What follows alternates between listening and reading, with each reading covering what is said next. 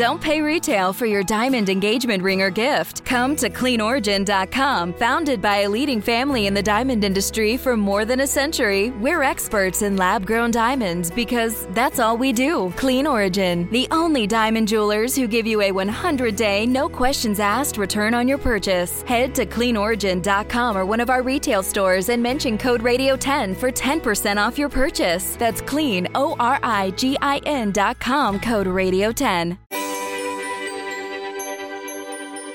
The COVID 19 pandemic has changed how we all live our lives, both in the present and the future. We've all been stuck in our homes and adopting the telework techniques in order to reduce as much time as possible with other people that may be sick. However, with these changes, we've noticed some positive impacts to the environment too, including animals flocking to places they don't normally go and improved air quality in major cities.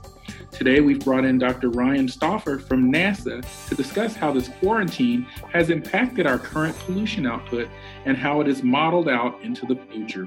Ryan, thank you for joining us on the Weather Geeks podcast. Sure. Thanks so much for having me. Glad to be here. Uh, yeah, Ryan and I just uh, found out that we, you know, we've known this, but we have a commonality in that during my time at NASA Goddard, we both played for the same Goddard softball team. So shout out to any Sun Dogs out there, or Sun Dogs alumni that may be listening. Let me give you a little background on Dr. Ryan Stauffer. He's a visiting assistant research scientist in the Earth System Science Interdisciplinary Center at NASA's Goddard Space Flight Center. Uh, he previously was a NASA postdoctoral program fellow working to analyze long-term historical records of ozone sonde profile data, and we might get you to ask, uh, explain what that is later. He his research focuses on ozone profile profiles, meteorology, and near surface pollution. So, you may have seen this. We I really wanted to deal with this issue. Um, there's been a lot of discussion out there about how uh, the lack of anthropogenic or human activity, things being shut down, people not going to work has reduced uh, pollution and, and, improved air quality. So finding a silver lining in this otherwise dark cloud, if you will, that is coronavirus. Before we get into that, however, Ryan, there's a common question I, I always ask every Weather Geeks guest. How did you get into the science that you're currently doing? Have you always been sort of interested in this type of thing? Or are you a weather geek? Tell us about what got you into all of this. Uh, yes, total weather geek, fully admit it. So uh, my degrees are in meteorology, um, but as I went into graduate school, that's how I got into air pollution and air chemistry. Where'd you go to sort of for your meteorology degree? So my undergrad was at Millersville University. It's a oh, Pennsylvania yeah. State out, school. Shout out to Millersville, yes. Shout out to Millersville. It's uh, near Lancaster, Pennsylvania. So I did my undergrad in meteorology there, and then I moved on to graduate school at Penn State, where I did my master's and my PhD. But I would say my fascination with the weather, um, 100% comes from snowstorms. So I also grew up in South Central Pennsylvania, and the the big event, the one that really struck a nerve with me was probably the blizzard of 96. So I was seven years old then. Uh, we got two feet of snow. And from that moment on, I kind of figured, oh, hey, maybe I could do this for a career. Maybe this is what I want to do the rest of my life. So from that moment on, actually, um, as I was a kid growing up, kind of formed my own little weather center where essentially all we just did was regurgitate uh, Weather Channel forecasts. Uh, we would watch the local on the eights, as quickly as possible while it flashed up on the screen, write the high and low temperatures and the weather conditions, and then report that to the to the neighborhood. This was me and two other friends at the time. So sorry, Weather Channel, for uh, repackaging your forecast, but it was with good intentions. Well, you um, come but, full circle now that you're on a Weathercast, uh, Weather Channel podcast, so that's awesome. That's right. It's full circle now. Yeah, uh, but it was definitely snowstorms. So the blizzard of '96, uh, but then flash forward 14 years to the winter of 2009 2010 uh, as I was a senior in undergrad at Millersville University. That was the craziest winter I have ever experienced, and probably will be the craziest that I will ever experience. When we got three snowstorms of more than a foot in five days, we got almost four feet of snow. If you're in the DC area, you, you know this as um, Snowmageddon or Snowverkill, I think they called it. Right. But um, it was I, I, mean i take that as a sign or affirmation that i made the right call you have these huge snow events that kind of bookend what started my fascination with meteorology and then finishing up as i as i got my undergrad degree with these major snow events So th- that's my story. I'm sure there are many similar ones like that, whether it's snowstorms or hurricanes or, or tornadoes or something. A lot of people, I think, can identify a singular event that really kickstarted um, yeah, their love. Yeah. Absolutely, yeah.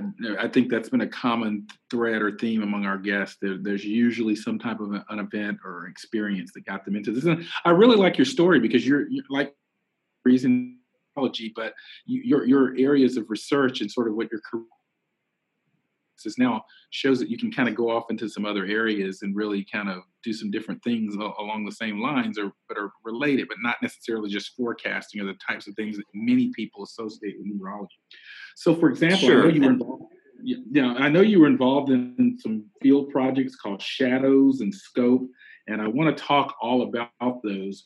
But just in general, talk about what your daily work is like as a NASA research scientist working with ozone ozone sondes. And first of all, explain to us what those are. Okay, so you know that weather services around the world launched weather balloons. They attach to the weather balloon a radiosonde that measures the profile of temperature, humidity, and pressure. Essentially, what we do is we attach what's called an ozone sonde to that radiosonde, and we send it up on a weather balloon. So um, it's it's kind of like a value added weather balloon launch. Um, so this this ozone sonde, it's actually a pretty old technology. It's more than 50 years old. Been launching them in some sites in Europe, Canada, and the U.S. for for decades since the 1960s. But essentially, it just pumps in air into a cell where there's a chemical reaction, and you can measure the amount of ozone. So we can measure from the surface to about 30 kilometers altitude or 20 miles up in the atmosphere the entire profile of ozone. So we capture near surface ozone pollution, and we can measure all the way up through the ozone layer in the stratosphere. So we like to say ozone's good up high, where it protects us from UV radiation, bad nearby, where it's actually a harmful pollutant. Um, so we can measure the entire profile and get a, a full snapshot uh, of what ozone looks like throughout the atmosphere. So that's done at, at a few dozen sites around the globe. And SHADOZ in particular, which stands for Southern Hemisphere Additional Ozone Sondes, uh, principal investigator is actually my old Penn State advisor, Dr. Ann Thompson, who I still work with um, at NASA Goddard now. So she's the PI, and this is a network of about a dozen tropical stations that launch these ozone sondes on weather balloons about once a week. So um, the the reason that NASA is involved in this work is, of course, NASA is in the business of putting stuff into space. So we measure ozone and, and ozone profiles from from satellites, um, but the, the weather balloon based ozone sondes have a much higher resolution, it's much more accurate measurement. So we can validate the satellite measurements using that the ground based balloon launches. So that's why NASA is involved in, in a lot of this ground based work that I actually do. Yeah, I want to sort of send a big hello to Dr. Ann Thompson, former colleague of mine during my days at NASA Goddard as well. I had forgotten that she was at Penn State, so it's really neat to see the connection. Uh, before we talk about sort of coronavirus, COVID 19, and reduced air pollution, tell us a little bit about the SCOAPE project that you were involved with. So, this was a project um, that was born out of an interagency agreement between a Department of Interior agency called the Bureau of Ocean Energy Management. Um, we like to describe them as the EPA of the seas. So it was an agreement between them and NASA for us to go out on the water in the Gulf of Mexico about a year ago. Actually, we, a year ago today, we were finishing up. So we went on a boat with a bunch of air quality instrumentation. We were measuring surface ozone, NO2, carbon monoxide, methane, carbon dioxide, among other things. And we were also launching these ozone sondes off the back of the ship. So we were sailing amongst some of the deep water oil platforms um, and just kind of scoping out, as we'll say, um, their impact on air quality um, because we're interested to see if offshore drilling, drilling operations do impact coastal air quality and where people are actually living. So we did that for about a week last year.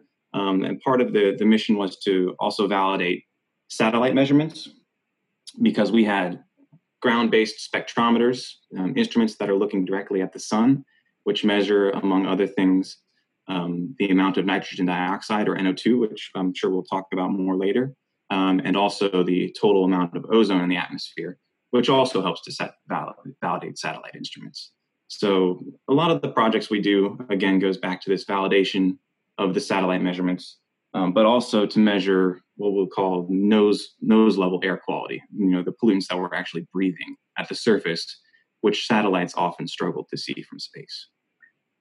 And, and, that that leads me to the sort of topic du jour because we wanted to talk to you because I know I, I wrote about this in Forbes and I saw all kinds of headlines uh, as we've all been sort of slogging through this experience of uh, uh, quarantining or staying at home, if you will, because of coronavirus, which has meant that less people are going to work. There's there's there's less traffic on interstate highways, uh, less sort of industrial activity and so there were all of these headlines in the last several weeks to months that, oh, wow, NASA satellite data and European satellite data is showing evidence of reduced air quality or reduced air pollution, I should say, and improved air quality. Can you kind of give us the 101 on that?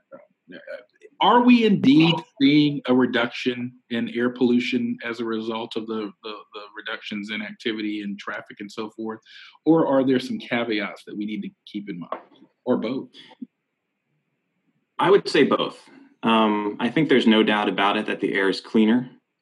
Um, but of course, um, the actual measurements from satellites are highly dependent on the weather day to day, which is why we take monthly averages to look at how much pollution has dropped. The NO2, for example, over the Northeast US in March 2020 dropped by 30%. Before you kind of go, I want to let you repeat that. I apologize. It's a little hard. Uh, we're not seeing each other, so apologize to the listeners. It seems like occasionally we talk over each other. We're trying something different here to tape these during since we can't go into the studio. But you have mentioned NO2 a couple of times. But define what NO2 is for the listeners, and then then continue on with what you're saying. Sure. So NO2 is nitrogen dioxide. Uh, the vast majority of NO2 in the lower atmosphere near the surface comes from the burning of fossil fuels. So when you're burning gasoline in your car or truck engine, or power plants that are generating electricity, you're burning coal or fossil fuels, that's where the NO2 comes from. So when you look at a map of NO2, you can see cities where there are high amounts of traffic, and you can actually also pick out power plants from some of these maps of nitrogen dioxide. So the vast majority of NO2 in the atmosphere, in the lower atmosphere especially, comes from burning of fossil fuels. So it's a, a pollutant. It's a short-lived pollutant, um, and it also contributes to to other sources of pollution, including particulate matter and and ozone, actually as well. So we've seen. Um, I'll reference Interstate 95 in Maryland in particular. Car traffic dropped by about 50 percent once the stay at home orders went into effect. Um, large trucks had a much smaller drop. Um, so it would make sense with many, many less cars traveling on the roads that NO2, which comes straight out of the tailpipe of your car, would also decrease. And so over the Northeast US in particular, in March 2020, compared to 2015 to 2019, we saw a reduction in NO2 as measured from satellite drop by 30 which is uh, an unprecedented drop. And we've seen this in other places of the US as well. Florida down 30%, uh, other parts of the Southeast US down 40%, Los Angeles down 30%, um, and even some larger reductions that we've seen um, in China, sometimes as much as 50%. Um, so these are significant, significant drops in the NO2 amount as measured from space. So Go ahead. Sorry. Uh, and I was going to say that really illustrates the value of satellite data because you can look at many places around the world uh, simultaneously, or rather than having to depend on having special instruments out for a field campaign or for uh, whatnot. The satellite data, and I, I, know you're using both NASA and other uh, assets, perhaps even from the Europeans and others, to sort of track the global amounts. Is that correct? That's that's right. You know, the good thing about having these satellites in orbit is that they, every day they give us a picture of the entire globe of what NO2 looks like. There are networks of ground-based monitors, but of course they're spatially limited. They're somewhat scattered and they're somewhat targeted towards cities, for example, that might have pollution problems. But um, the entire global picture from satellite data uh, really gives us a, a unique view of how NO2 levels are changing day to day, month to month and even year to year. One of the instruments that we're using is called the OMI instrument. It's called uh, the Ozone Monitoring Instrument, and it's on NASA's AURA satellite. um, and it's actually been in orbit since October of 2014. So we have over 16 years of data to put into context just how significant of a drop this 30 or 40% reduction in NO2 is. The long term trend over the past decade or so in the US, Europe, and China is also down, but this really is a step change that we've seen with stay at home orders in terms of the NO2 pollution that we're measuring from satellite.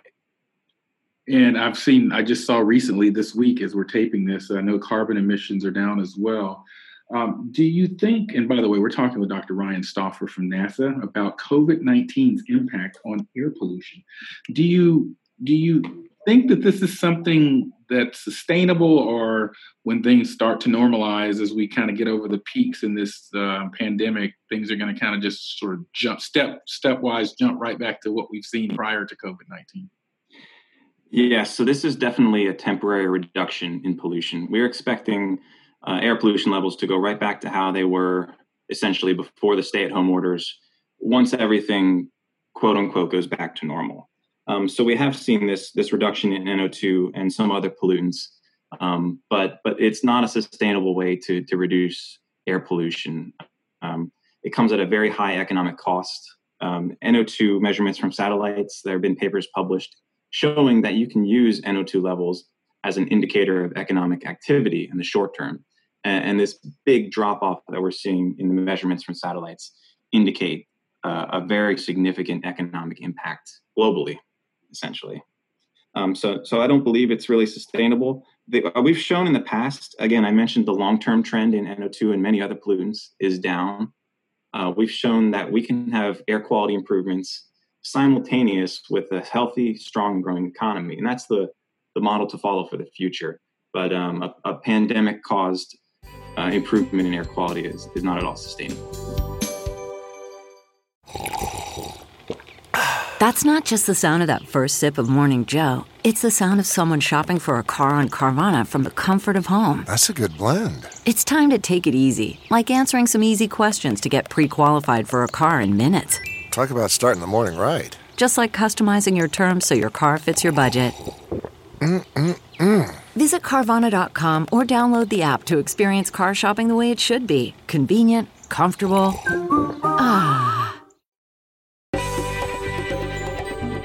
And we are back on the Weather Geeks podcast. I'm Dr. Marshall Shepard from the University of Georgia. And I'm speaking with Dr. Ryan Stauffer from NASA. We're talking about the air pollution impacts of coronavirus. I mean, I think we've seen some cleansing of the air, if you will, uh, because of the reduction in human activity.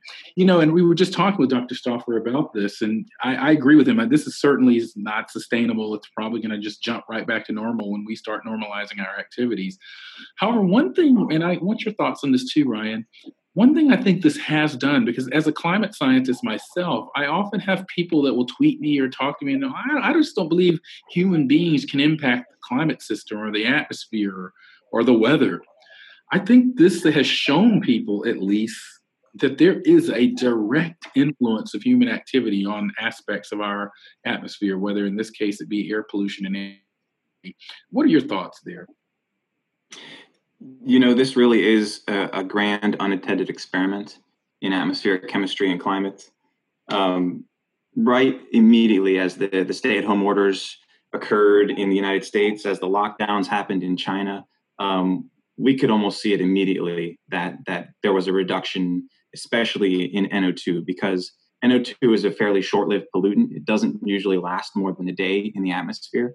So when the emissions shut down, usually it's a fairly quick response to see that the NO2 has decreased. Um, and you were talking about CO2. Well, carbon dioxide is a, a co-emitted pollutant with NO2. They typically have the same sources.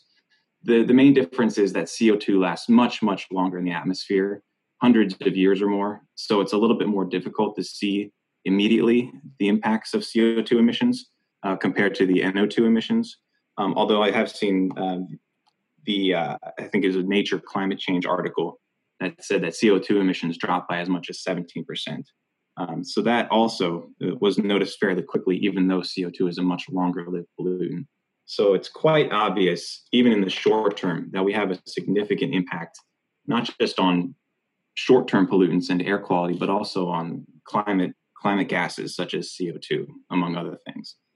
So um, we're learning a lot from this unintended experiment. I think. Yeah, the, this this uh, takes me back to the 9/11 days. There was another unintended experiment when all of the uh, airplanes were grounded, and so you didn't have any contrails those those uh, clouds produced by the uh, exhaust from airplanes. And so i remember uh, I, believe there's a guy named uh, professor travis uh, actually who started doing some research uh, in that sort of window of opportunity on on the earth's radiation budget and, and, the impacts of contrails or lack thereof on sort of energy in, into our system. So um, i appreciate the fact that you as scientists that field were able to kind of take advantage of this unfortunate situation to at least help us learn some things.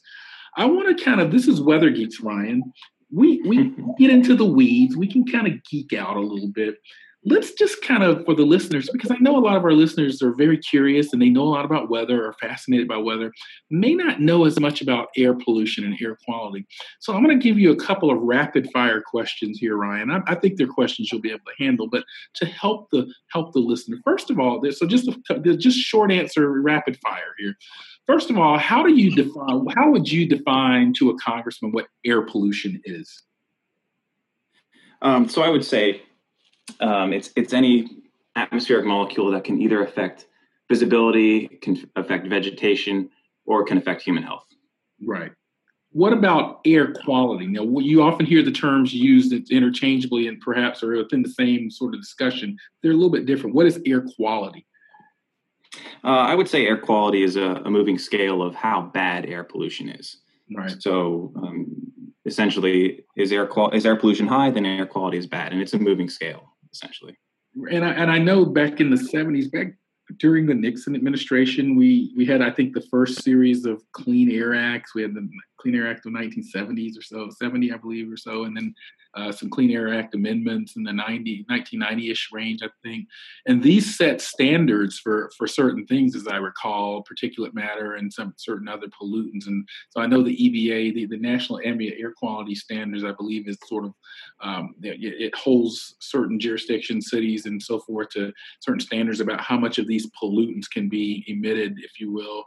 Um, I know in one of my intro weather and climate classes at University of Georgia, I was talking about primary pollutants, which is stuff coming directly out of the tailpipe or the smokestack, and then what we call secondary pollutants, which I guess ozone is an example. I think people understand ozone in the stratosphere, and it's um, and it's there to protect us from ultraviolet radiation.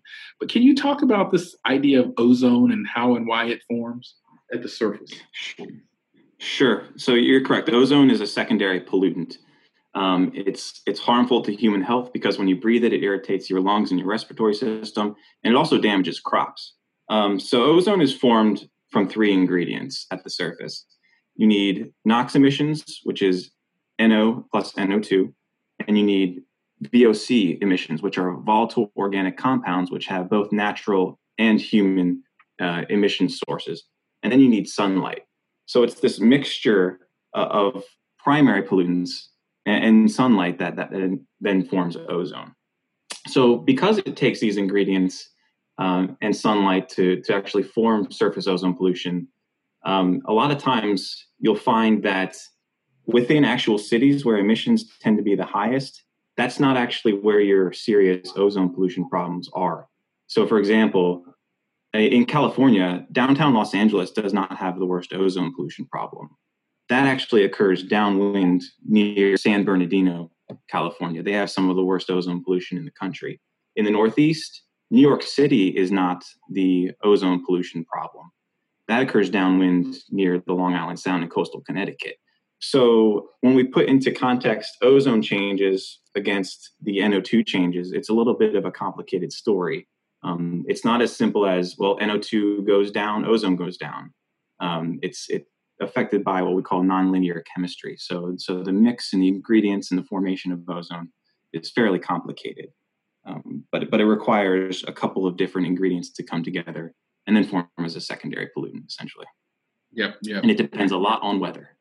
Oh, absolutely, it does. I mean, I, we often talk about sort of the the weather, whether you've got a high pressure system in place that's sort of making the air sink, uh, whether you've got windy conditions, all of these things. There are a lot of weather related factors, and and that was actually one of the things, interestingly enough, when we were talking about this pollution reduction as it relates to COVID 19, because I know that even rainfall, I study rainfall as a research uh, topic.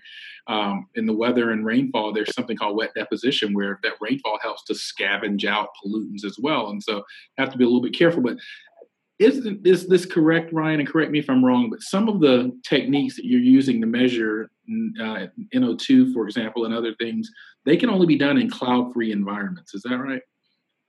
That's correct. Um, the satellite pixel for NO2 when it makes a measurement has to be less than 30% cloud covered. So you need almost totally clear skies to make a proper NO2 measurement. Um, you know, I mentioned, and, and, you also mentioned that that weather really affects ozone. Well, weather, weather really affects NO2 as well. Um, so if you have, for example, a very stagnant day, you can build up NO2, um, and say the next day a cold front sweeps through and, and blows out all that NO2 those two consecutive days could look very different in terms of their actual NO2 measurements, even though emissions might have stayed the same. So there's this really close connection between air pollution and meteorology that has to be considered when you're trying to say, well, you know, the stay at home orders for COVID 19 have cleaned up the air by this percent. Meteorology is always a factor in air pollution. You you mentioned something in the conversation, and I'm talking with Dr. Ryan Stauffer from NASA. You mentioned something earlier about NO2 coming out of the tailpipe and out of the cars, and CO2 for that matter. I guess, and I, I think you alluded to this, but I want to dig a little deeper here. Is there a d- notable difference? In other words, when I'm looking at these NASA issued maps or even the European Space Agency maps of NOx or NO2, I mean, how much from a sort of car emissions versus industry emissions, or is most of it from cars? Um, I, I, think a lot of it is from cars. Um, you know, as we've cleaned up our light duty vehicles, I think it's becoming less and less of a contribution of NO2 to the entire budget. Um, I mentioned that while car traffic went down in Maryland, truck traffic wasn't changed all that much.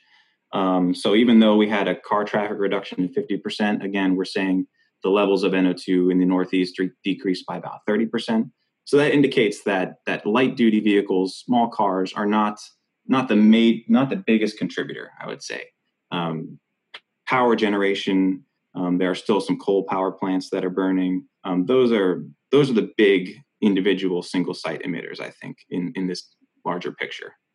So electric electricity generation has been down a few percent, um, but it's not nearly as big of a decline as, as the car traffic, for example. CarMax is putting peace of mind back in car shopping by putting you in the driver's seat to find a ride that's right for you. Because at CarMax, we believe you shouldn't just settle for a car, you should love your car. That's why every car we sell is CarMax certified quality so you can be sure with upfront pricing that's the same for every customer. So don't settle. Find love at first drive and start shopping now at CarMax.com. CarMax, the way car buying should be. And we are back on the Weather Geeks podcast. I'm talking with uh, Ryan Stauffer from NASA I'm Dr. Marshall Shepard from the University of Georgia. And we're talking about the ways that COVID 19 and reduced activity of all of us has affected air quality. Have there been any other changes beyond? I mean, we talked about carbon uh, dioxide. Uh, have there been any other sort of changes that you've anecdotally heard about related to the atmosphere, uh, Ryan, as, as it relates to the reduced activity in COVID 19? I, I know there's a former student of ours at University of Georgia, Paul Miller. Shout out to Paul Miller out there. That's, I know he's doing some research and received uh, some grant money from NSF to look at changes and possible changes in cloud and precipitation processes. Are you aware of anything uh, with your ear to the ground there at NASA, other changes that people are looking at? Well, um, we've seen some reductions in, in particulate matter, and aerosols in particulate matter affect visibility. And we've seen a lot of pictures um, from India. We've seen the skyline clearly in Los Angeles. Um, so I, I, think some people are noticing that there's been a visibility improvement in addition to this reduction in air pollution. Um, so that's a a big one. People seeing mountains for the first time, really, in, in downtown LA. Right. Yeah. No, I've seen some of those images. And by the way, particulate matter, um, PM 2.5, PM 10 are typically some of the things that you'll often hear if you go to the EPA website. By the way, there's a good EPA network out there called the EPA Air Now uh, site. If you want to just go around, go play around with some particulate matter data out there, they've got these sites all over the U.S. and, and uh, territories uh, monitoring particulate matter. So if you're just kind of curious about what's going on, I want to shift a little bit, uh, Ryan. Now, before all of this, what what what occupies your time? What what's what's your research uh, agenda right now? What what what what what are you working on now and in the next couple of years in terms of your own personal research? So I, I do a lot of work with this SHADOZ Ozone Sonde network that we mentioned at the beginning of the interview. Um, I, I, do a lot of technical work, data quality assurance work with that.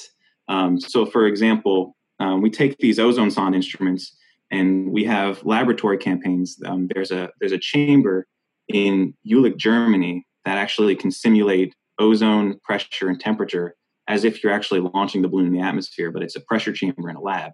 So we do experiments with these ozone sonde instruments and compare it to a, a, reference ozone measurement to try to get the highest possible accuracy um, out of these ozone sonde instruments. And we learn all the technical details and, and we refine our measurements of these balloon borne ozone sondes so that we can provide the best data to validate the satellites. So a lot of my work focuses on um, the technical issues that we find with these ozone sonde instruments.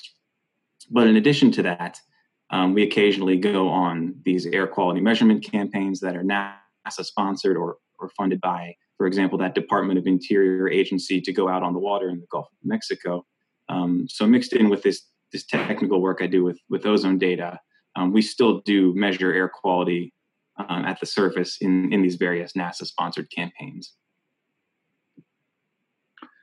we're getting ready to wrap up here, but I want to pick your brain here. Uh, what are some environmentally friendly tips or recommendations that we can take from us after the quarantine? I mean, I guess what I'm asking is, as individuals, or perhaps even if policymakers are listening to this, I mean, is there anything we should take from all of this going forward once we normalize?